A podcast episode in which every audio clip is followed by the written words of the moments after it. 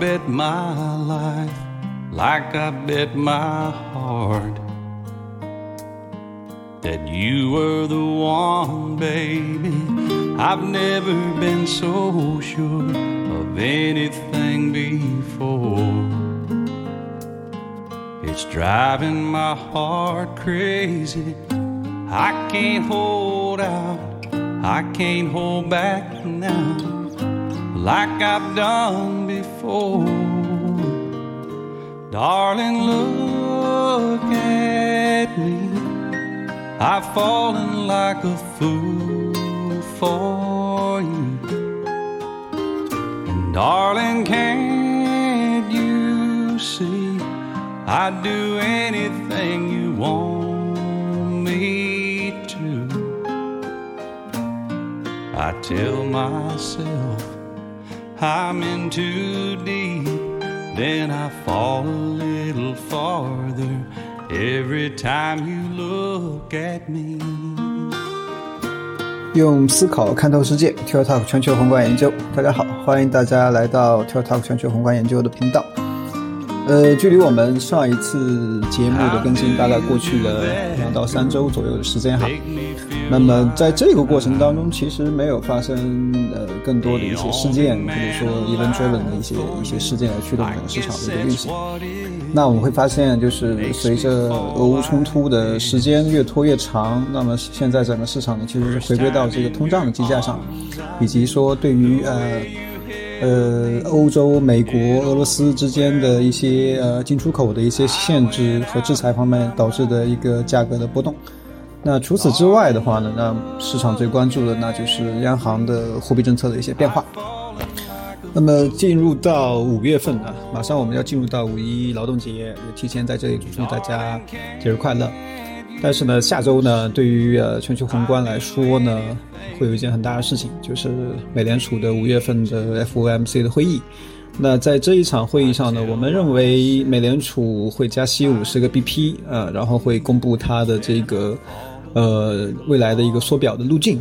那么也有可能啊，比较大的概率呢，也会在。呃，下周五月份，呃，美联储会正式开始它的这个缩表的进程。那其实，在去年我们去观察整个今年美美联储的一个资产这个持有的情况的话呢，今年有密非常密集的这个这个呃那个国债到期的啊，所以说呢，就算它不去主动缩表的话，也会出现一个被动缩表的一个过程。那么，除开美联储的话，包括像呃日本央行，包括像中国 PBOC。包括像欧洲 ECB 啊这些主要的央行呢，也都在货币政策上呃出现了一些呃不同的声音吧。我们发现整个像欧洲的呃欧美的一些消费国家，他们要去呃去为了遏制这个通胀的话，需要去不断的打压需求，那么呃也是比较鹰派的去做一些货币政策的转向。那尤其是这个欧洲央行，那欧洲央行其实我们也发现，就是行长拉加德和下面的一些。呃，主要的官员之间的一些呃呃，就是货币政策的一些看法上的一些分歧。嗯，其实欧洲要去转向加息的话呢，其实还是比较危险的一个事情，因为不知道又会会不会再引发出一些像类似于啊希腊债务危机这样的一些事情啊，所以这个我们还在观察。那么在去年去年的十二月份的时候，我们在做整个二零二二年的展望的时候呢，我们觉得说。呃，影响 FICC 大类资产价格波动的一个很主要的因素，或者说一个长期的因素，就是这个货币政策的这个博弈啊，就是央行之间的博弈。那么今年进入到整个 Q 二哈，现在马上到五月份了，Q 二才过了一个月，我们已经看到央行博弈过程当中带来的一些呃资产的转移，资呃全球的 carry trading 下面的一个呃资金的流动的一些方向的方向性的变化。那这个方向性的变化，也就意味着美联储以一种更高、更快、更强的这样一个一个收紧货币政策的一个速度，呃，然后和其他的经济体之间的出现了一些偏差，尤其是最近日元的贬值比较比较火热了，就是我们看到一个极端的呃一一个朝着极端紧缩的方向去迈进，一个朝着一个继续保持着这个极端宽松的一个货币政策。那么中间出现的一些汇率方面的一些变动，那其实，在过去很多年啊，就是最起码应该是在二零年之前吧，二零年之前，一直到可以追溯到大概二零一七年左右。我发现整个这几年全球的这个汇率市场的波动率其实是很低的。那也因为我们的这个利差其实空间很窄。那么现在的情况就是整个这个利差的这个区间开始重新往外扩，那整个汇率市场的波动率又开始起来了。那所以今年在 FICC 框架下面，我觉得汇率市场的波动率可能会会会超过其他的一些市场，那只是一一个观察了。那今天的这期节目呢，我们主要有两个主题吧，一个是通胀啊，通胀和央行控制的机理，然后另外一个呢就是关于日元贬值，包括整个全球化架构下面生产国汇率的现在的面临的一个尴尬的一个处境啊，包括像像像台湾了，像韩国了，包括像人民币了，呃这些生产国的一些比较尴尬的一些处境，因为在整个全球的。生产、消费、制造的这样一个过程当中，我们会分成三个三个模块，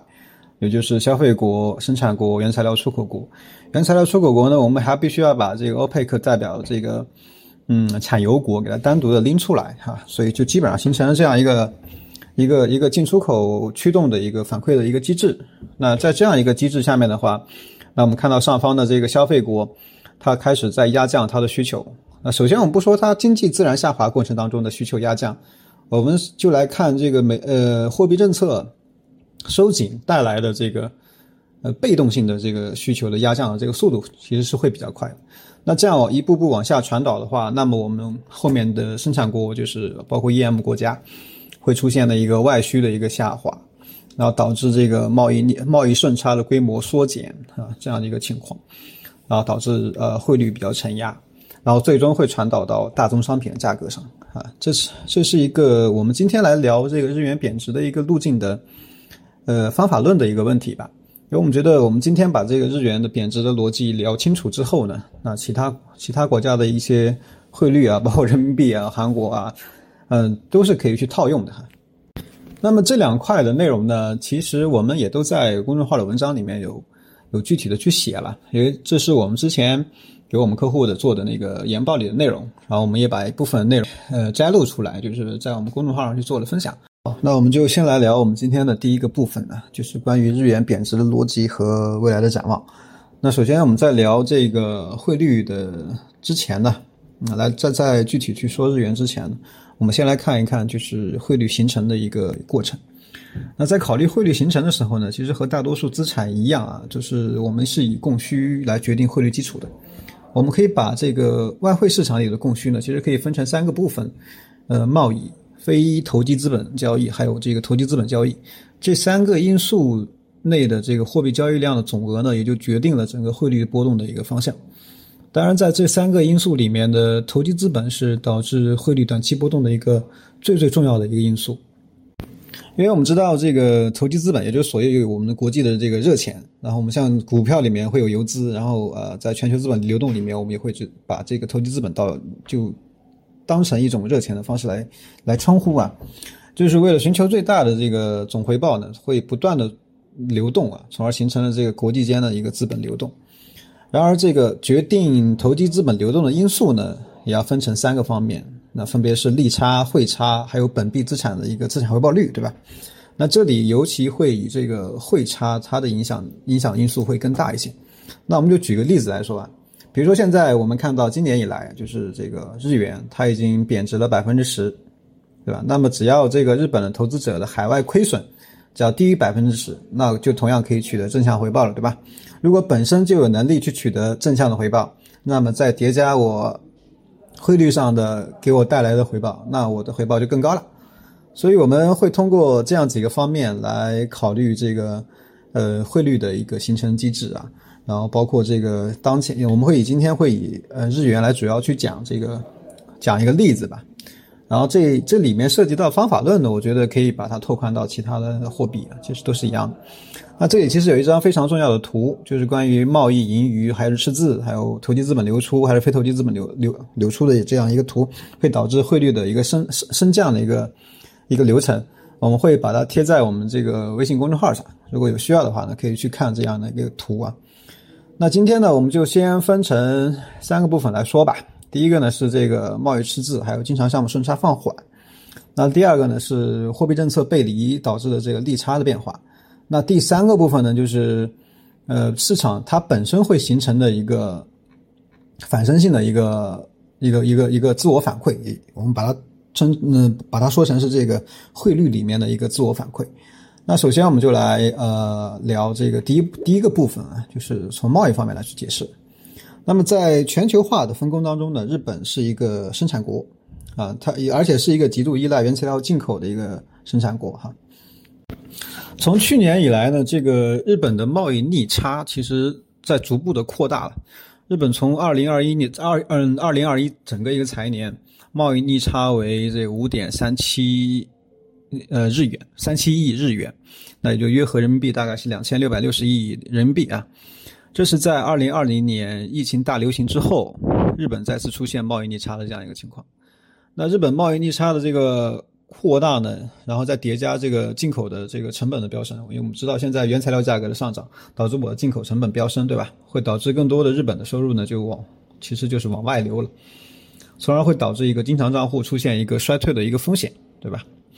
从日本经常账户来看的话呢，从一九九零年一直到现在啊，日本经常账户的衰退呢发生在二零一三年到二零一五年之间。当时呢，是我们看到就是呃，日本开始实施这个安倍经济学，就二零一三年开始实施安倍经济学。嗯，安倍提出了这个三支箭的一个政策计划，就是以呢宽松的货币政策，然后紧缩的财政政策和再叠加一些结构性的改革。通过这样三管齐下的方法去解决当时日本经济面临的问题。那首先我们来看看，就是当年就是安倍政策它取得了一些成果吧。呃，首先呢就是日本的名义 GDP 从九零年中期以来出现了一个持续的一个增长啊，一直到二零一九年才这这个增长才才会被打破。那二零一九年其实出现了两个事情，一个呢是日本第二次调上调这个增值税。然后另外一个就是在年末还有二零年初的时候，这个新冠疫情然后爆发，呃，这一轮的增长的持续的时间还是非常非常长的。当然也得益于这个安倍的这个经济政策呢，日本对外贸易呢也从深度的这个逆差就开始得以回升了，然后经常项目的衰退也也出现了一个缓解。同时啊。在那一轮这个美元对日元的升值，也就是日元贬值的过程当中呢，汇率一也一度是冲到了一百二十三，也就是美元对日元的汇率冲到了一百二十三附近，就变成了上一轮日元贬值的一个终点。然而呢，我们来看二零年之后一直到现在吧，疫情发生之后呢，这个全球供应链的约束，对吧？尤其是能源价格上涨迅猛，然后日本贸易逆差呢再度的加深。那对于日本的出口商来说呢，就不着急去对冲它的汇率风险了嘛，对吧？因为本身我呃日元在贬值，然后我就不需要去对冲这这这一部分风风风险了，就导致了我这一部分的日元的买盘的减少。那么对于日本的进口商来说呢，由于日由于这个日元的快速的一个贬值呢，所以就会不得不加快去对冲我的这个汇率避险的一些一些措施。这里呢就导致日元的卖盘增加了。从而就导致了日元的进一步的贬值，这个呢是从贸易角度我们看到的结果。当然，我们从贸易角度看到的一个结果呢，就是贸易和经济会本身会出现一个自我反馈的一个逻辑啊。这个我们放到后面再再去讨论。那么，贸易基本面的变化呢，就会影响日元的长期的价值和供需关系，然后也会导致这个日元汇率波动的影响，贸易赤字的影响。其实。对于日元的这个贬值来说，也是有了一个基础啊。那贸易已经发生了恶化呢，然后我们再来看，呃，这个时候的一个央行货币层面的一个利差的一个变化。我们同样也是从二零一三年来开始考虑啊。二零一三年也是在安倍上台之后呢，日本央行就开始选择了非常极端的一个货币政策，就是更低的利率，然后更大更大的资产负债表，甚至是负利率，对吧？然后呢？但是同期啊，就当时就是美联储的货币政策效果其实比越来越明显了，然后实际利率呢从极度的负值开始回升，然后逐步的呢这个美联储呢就开始前瞻性的去透露出要呃适时适度的退出这个 QE 的政策。我们知道就是在二零一五年的十二月份，呃美联储在呃 GFC 之后呢第一次加息，这个时间点呢我记得非常非常的清楚哈。也是那个时间点，就是二零一五年十二月份那个加息，给为什么给我的印象非常深刻呢？也就是那一段我开启了我职业生涯里面，呃，央行加息的这样一个过程。因为整个二零八年，然后出现金融危机之后那段时间呢，其实我还在学校里面，所以对于这个市场的感知来说，并并不那么明显哈，就是没有关注太多。也就是那个二零一五年的冬天。是给我 印象非常深刻的一个一段时间。好，跑题了啊，我们回回到这个来说日日元的问题。呃，当时的情况就是我美联储要开始去收货币政策了，然后我的日本央行开始去试验我的负利率，去试验我极端的货币政策的时候，那么我这两个央行之间的货币政策呢，就朝着一个不同的方向去走。然后呢，就导致了我这个美日利差的一个扩大的一个情况，然后当时也就日元的贬值就开始了，因为上一轮的贬值呢，就从那个时候开始。那我们看，直到这个二零一六年，那日本央行就开始执行负利率啊，并且开始操作它的这个呃 yield curve control，就是我们现在说的这个 YCC。然后日本央行的极端货币政策运行呢，也就进入到一个高潮啊、白热化的阶段啊。那段时间我记得非常清楚。就是关于它它实实实行负利率那一天，包括它实行 YCC 那一天，其实印象非常深刻啊。那我们从二零一三年的历史上，我们就可以看出来，其实日本央行的负利率呢和 YCC 政策呢，是导致上一轮日元贬值时期利差变动的一个根源。因为美债收益率呢，其实本身波动不大，那个时候啊，也就是说我美债收益率没有动，然后你日债的收益率不断的往下降，那我也同样达到了我利差收缩的一个过程，对吧？所以呢，在二零一六年之前啊，我们去把这个美日的十年期利差，然后再叠加一个美债收益率，我们可以看到还是会出现这个美日利差和这个美债收益率不同步的一个情况。但是到了二零一六年之后，我们同样来看这两条线，同样把它放到一张图上来观察的话，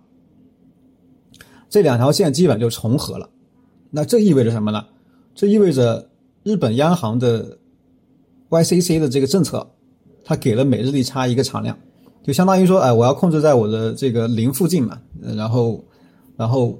基本上就是一个常量了，这个它的波动你可以忽略不计的。那我的每日利差就主要取决于什么？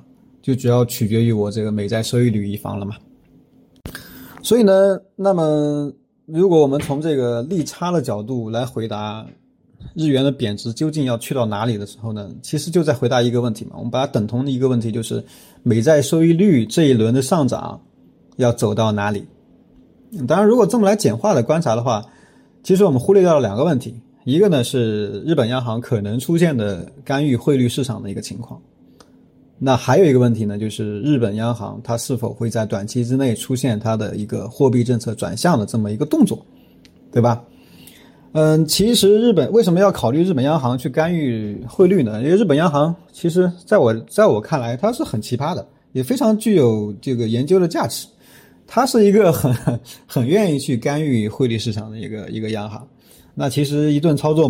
猛如虎，回回头一看原地杵，其实也没啥用啊。那首先我们就来看这个日本央行在历史上它是怎么来去干预这个日元汇率的。我们发现呢，就是它干预日元汇率的这个位置呢，通常会发生在八十和一百三。那超出这两个阀值之后呢，央行干预的可能性就会增大了。也就是说，现在其实整个美元对日元的这个汇率已经来到了这个一百三附近，那其实是增大了日本央行可能去干预市场的一个概率。那它不是说我立马就偷偷的我就直接在市场上去买了，其实不是这样的，它会先跟市场有一些口头的这个这个这个交涉。那其实我们最近没有看到这样的一些预期，反而是它货币政策转向的预期在这一周，呃，它的 BOJ 的这个利率决议上面。呃，是被打消了的，那我们就接着往下看吧。其实呢，这也是为什么，就是为什么很多的人会把这个，呃，这一轮日元贬值的一个目标会放在一百三附近啊，一百三附近，甚至现在我觉得有一些比较合理的一个预期会在一百三到一百三十五之间。那也是我们这一轮就是做空日元的一个一个一个阶段性的一个一个终点了吧？那具体后面怎么演化，我们还要跟着市场的一个动态的去反馈。但是，其实对于一个随时可能会反抗你的市场去大谈干预的话呢，其实没有什么太大的意义啊。那这个时候保持沉默就好了。那等到市场不是那么的热炒，日元的时候，那我再去干预的话，那个时候可能效果会更好。这是我觉得我们自己的观点是认为，就是日元去干预日日本央行去干预的话呢，目前的可能性还是比较低的。嗯。那么日本央行是不是会跟着其他央行去出现一个货币政策转向呢？因为我们之前做过一个统计，在一百一十五家央行当中，我们把它的嗯 hike 和 cut 的这个动作呢去做了一个。做了一个统计，那现在又重新回到了这个净 hike 的状态啊，也就说整个全球的央行是在朝着一个总量上是在朝着一个更紧缩的一个方向去啊。那截止到目前呢，其实我们认为这个答案是否定的，也就是说我们觉得日本央行不会这么干，包括他在嗯这一周的这个。利率决议上也一直强调，包括我们的黑田同志啊，一直强调我会以这个零点二五的这个固定利率啊去执行我的 Y YCC 的政策不动摇啊，这个，所以我们不不觉得会出现这样的一个情况。那所那我们来看一九年嘛，一九年其实也就是在新冠大流行之前，也就也出现了一些插曲啊。日本政府呢原本是希望通过这个调整消费税来拉动这个强劲的这个国内需求啊，也不叫呃。来弥补这个出口的这个疲弱的影响，进而呢，就是保证我日本经济呢进一步的温和的扩张。但也就是像正如我们前面所说的那样啊，日本在全球化当中呢，它是一个生产国的角色。那么日本生产部门的这个资本支出呢，表现出来疲弱呢，其实是从二零一八年就一直延续到今年的第一季度了。然后生产部门的这个库存指数呢，也是也是非常非常高的啊，所以这个不能让市场去信服。你说我日本本土的这个需求，呃，可以去覆盖我的这个整个经济的整个出口的一个需求。那这个其实是发生在大流行之前。那发生在大流行之前这个事情呢，为什么我们要我们要聊这个事情呢？因为一二零一八年其实是一个非常具有标志性的年份。那这个就关于这个全球的这个你要全球化和和逆全逆全球化的一个问题了。这个问题会比较大，我们会把它放到有可能会在下一期的节目里面去讨论哈。而我们现在看到的局面，也就是从二零一八年我们看到的这个经济全球经济的一个放缓，那那个放缓啊，包括一些经济结构的矛盾，其实都没有很好的能处理好。当时我们看到是呃消费国的需求下降，然后导致我生产国的外需下降，然后导致我这个呃这个。原材料出口国的一个一个一个下降，那这样的下降的过程呢，其实在国债收益率上就是表现表现的其实是非常明显的。那对于长期处在这个通缩的这个日本而而而言的话呢，他们其实是非常迫切的去看到这个我通胀的上涨的，就是你现在美国愁的要死，我的通胀已经百分之就八点几了，非常的担忧，但我但我的日本的这个通胀呢，就是。还是很低，所以就就武汉逢逢甘露吧，可以这么说。所以呢，那么名义支出和收入之间的正反馈呢，带来的这个经济上行和自我的反馈呢，其实还没有完全的被激发出来哈。所以我觉得，我们觉得啊，日本央行，呃，短期之内是很很很很很很很小，或者是极低极低极低的概率会去出现一个货币政策转向的这样一个立场的转变。所以在没有看到这个通胀接近百分之二目标之前呢。日本会继续啊，就就像他这周说的，每天买买买，固定利率零点二五买买啊。那聊完这个贸易层面，又聊完这个利差层面呢，我们就来看看这个汇率它本身具有的这样一个自我反馈的一个机制啊。那前面我们提到，就是日元贬值之下呢，日本的出口商嗯汇率避险所采取的不同措施啊，就是进出口商啊两个方面，它会采取不同的一些方法。随着日元的快速贬值呢，出口商对冲汇率风险的需求就就降低了，那导致这个日元的买盘呢降低，然后出口商呢会加快卖出日元的步伐，这是日元贬值过程中在贸易环节上会形成的一个自我反馈。那同时对于投机资本来说呢，嗯，汇率变化的预期也构成了投机资本交易的一个动机嘛。然后日元汇率的汇率的这个疲弱呢，会导致这个投机资本的进一步流出。那同时，利差驱动下的日本国内投资者呢，也将进一步寻求海外的资产的收益，所以会从而会造成汇率的进一步的一个贬值。那这是在汇率市场上，呃，我们能看到的就是从交易层面我们来看到的这个汇率的一个自我反馈的过程。那我们会去说后市展望如何呢？那日元贬值的几个因素呢，其实我们已罗列出来了。那么，呃，日元未来影响这个汇率波动的几个方面，我觉得。有四个方面吧。第一个呢，就是美联储紧缩驱动下的这个美债收益率，它的顶部在哪里？也就是说，我的美债它会涨到什么样的地方，也就会决定了我的这个利差会走到哪里，对吧？那第二个呢，就是日本央行是否会直接干预汇率啊？这个我们还在观察。这个其实观察也很简单，我们来看看这个日本财务省，包括这个日本央行本身，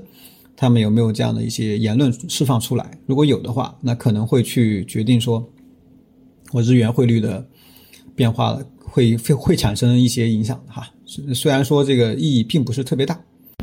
然后第三点呢，就是日本央央行短期内是否会会发生这个货币政策的转向？那前面其实我们也穿插的去释放了一些我们的观点，我们觉得这一点呢，可能性呢是在不断不断降低的，这个可能性现在对于我们来说啊，其实是非常非常低的啊。那第四点其实就是一个比较长期的一个影响了，就是日本的贸易逆差、经常账户的放缓，是否会长期影响日元的价值和供求关系？那其实这一点呢，其实又是一个比较相对的逻辑了，就是我日元的汇率本身会决定这些的。会决定这这这些我的贸易也好，我的经常账项目也好，本身会有一个决定的作用。也就是说，呃，日元的升值过快的话，可能会损及日本的一些经济的一个状况。这也是为什么日本会去干预它的一个原因所在哈。那么，其实从我们汇嗯汇率形成的方法，然后一直到我们看到了几个变量，基本上我们就把这个日元汇率的一个贬值的这一轮贬值的过程就说的比较清楚了。那后面的话呢？其实我们可以把这个日本的这样一个状况，同样给它传导到这个，包括台湾也好，包包括韩国也好，包包括这个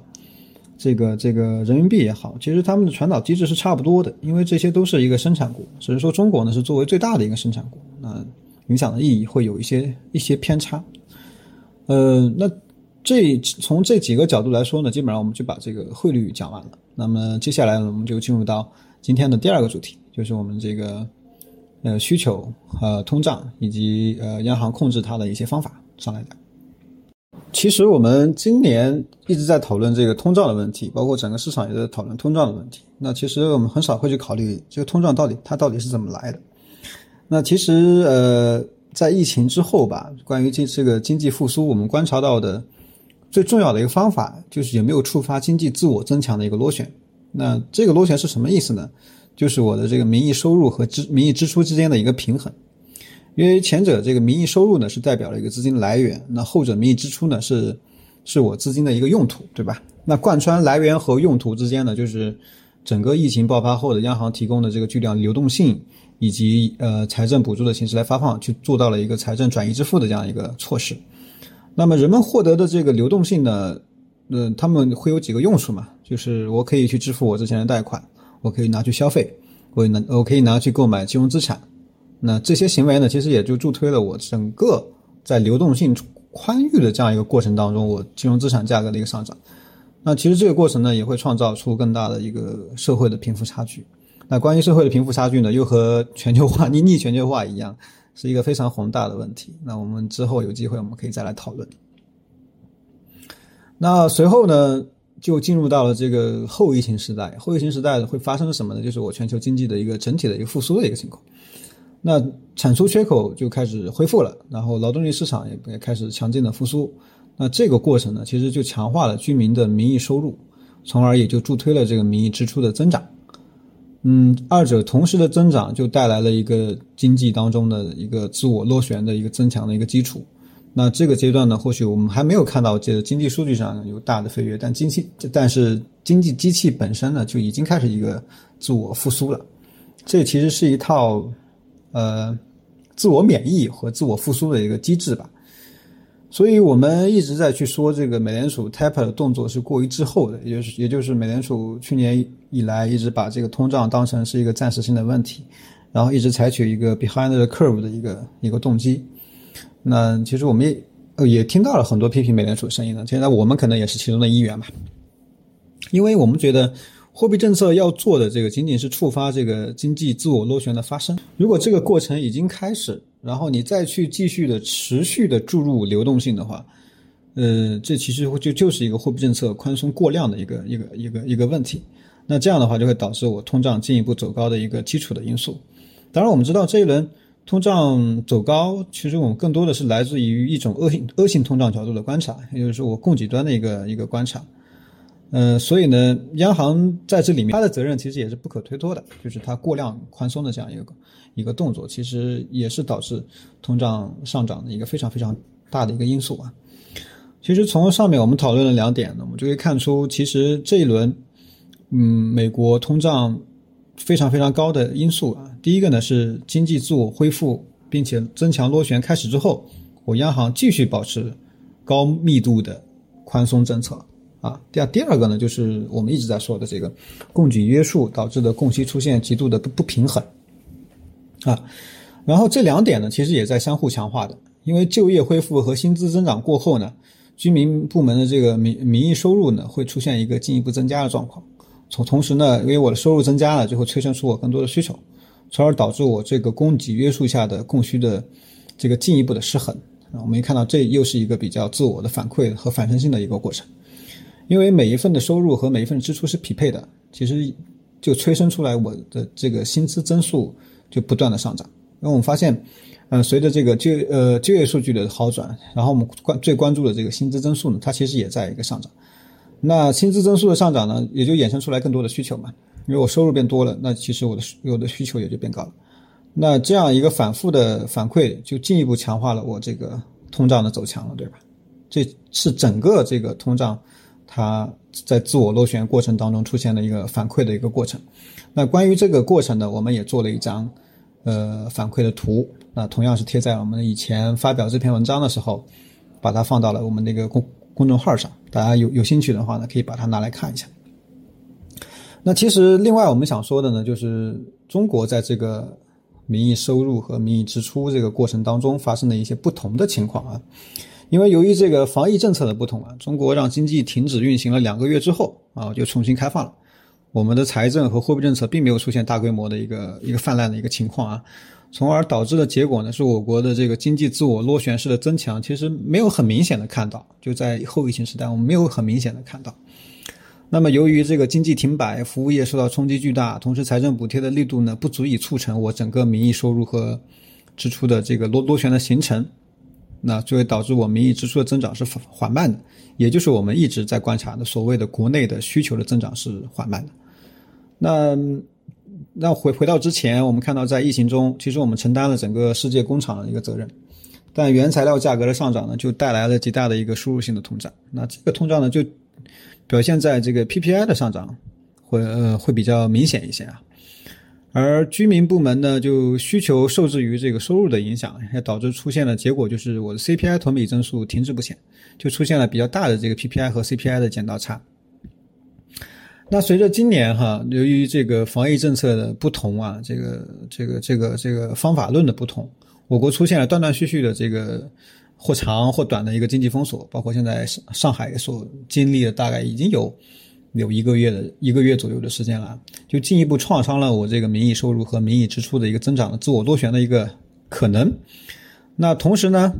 随着这个海外产出缺口的修复，然后对于世界工厂，也就是说我们对于这个生产国的这个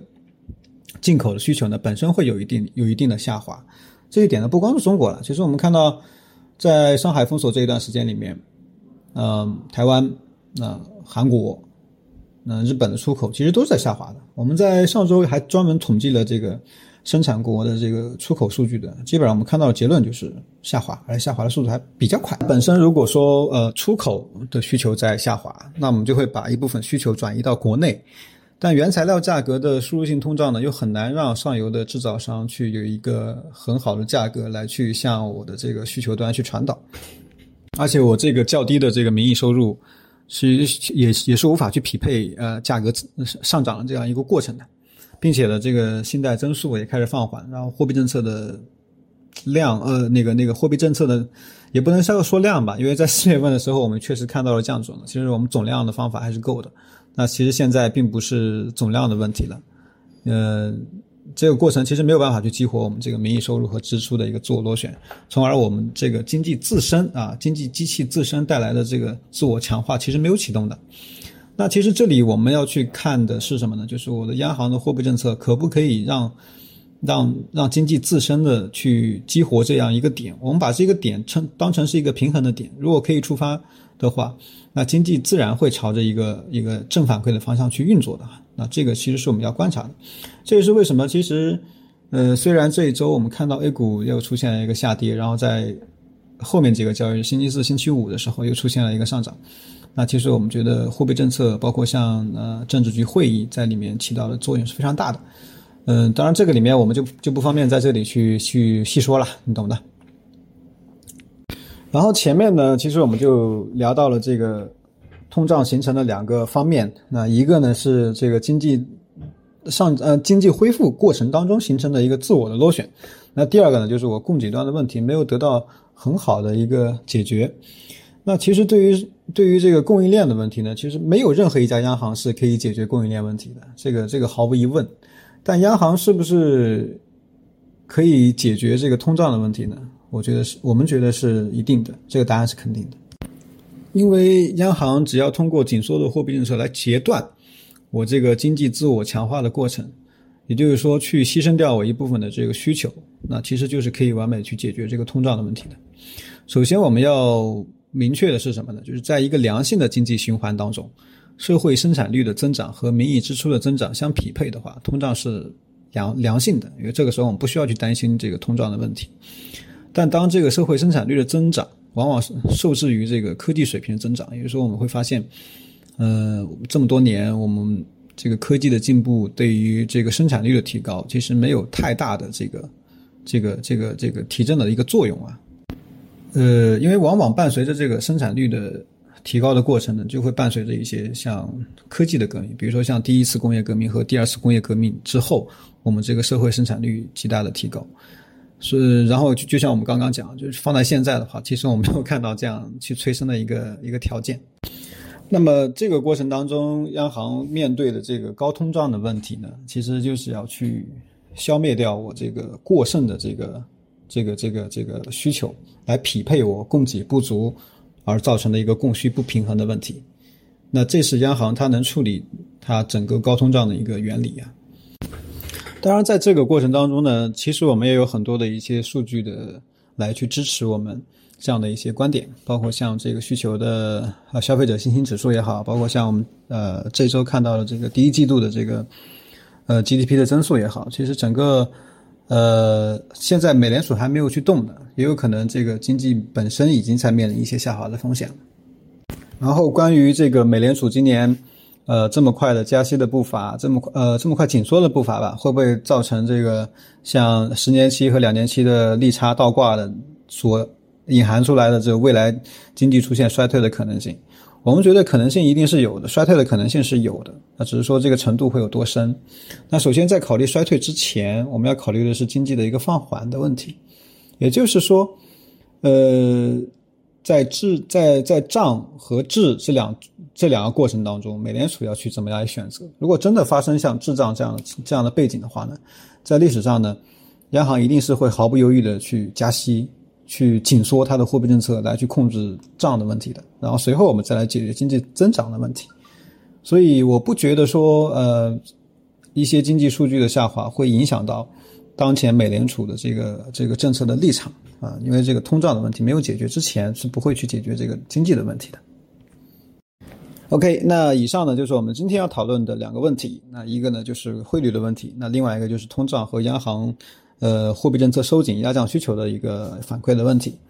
啊，其实这两个问题呢都是很大很大的问题啊。这那我们也是抛抛砖引玉吧，也是给大家提供了一个思考的思路。也欢迎大家呢可以在我们这个播客下面去评论和我们互动啊，也也当然呢，同时也关注我们的这个微信公众号啊，因为我们微信公众号的更新的频率呢要比我们这个播客节目要更更频繁一些。然后我们的播客节目呢就当做是一个。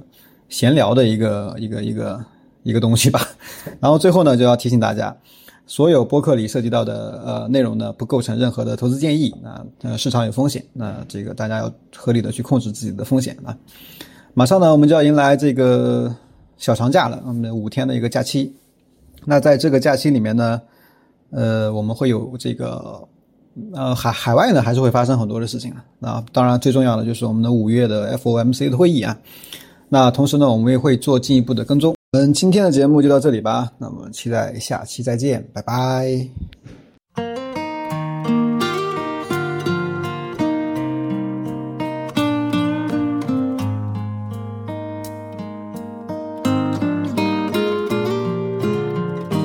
I would bet my life like I bet my heart that you were the one, baby. I've never been so sure of anything before. It's driving my heart crazy. I can't hold out, I can't hold back now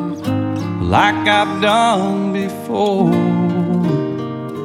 Darling, look at me. I've fallen like a fool for you. And darling, can't you see? I'd do anything you want me to. I tell myself I'm in too deep, then I fall a little farther every time you look at me.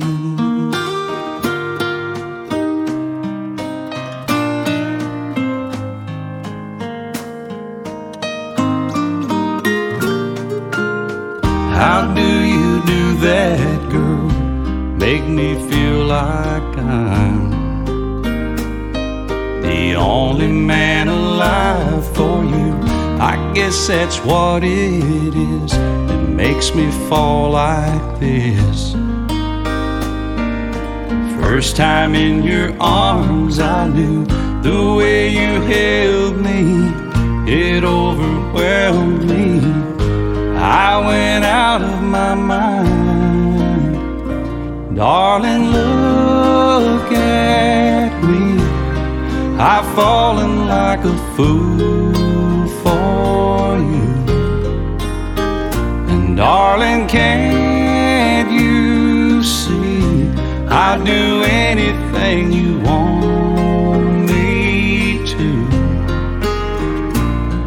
I tell myself I'm in too deep, then I fall a little farther every time you look at me. Every time, baby. Every time you look at me.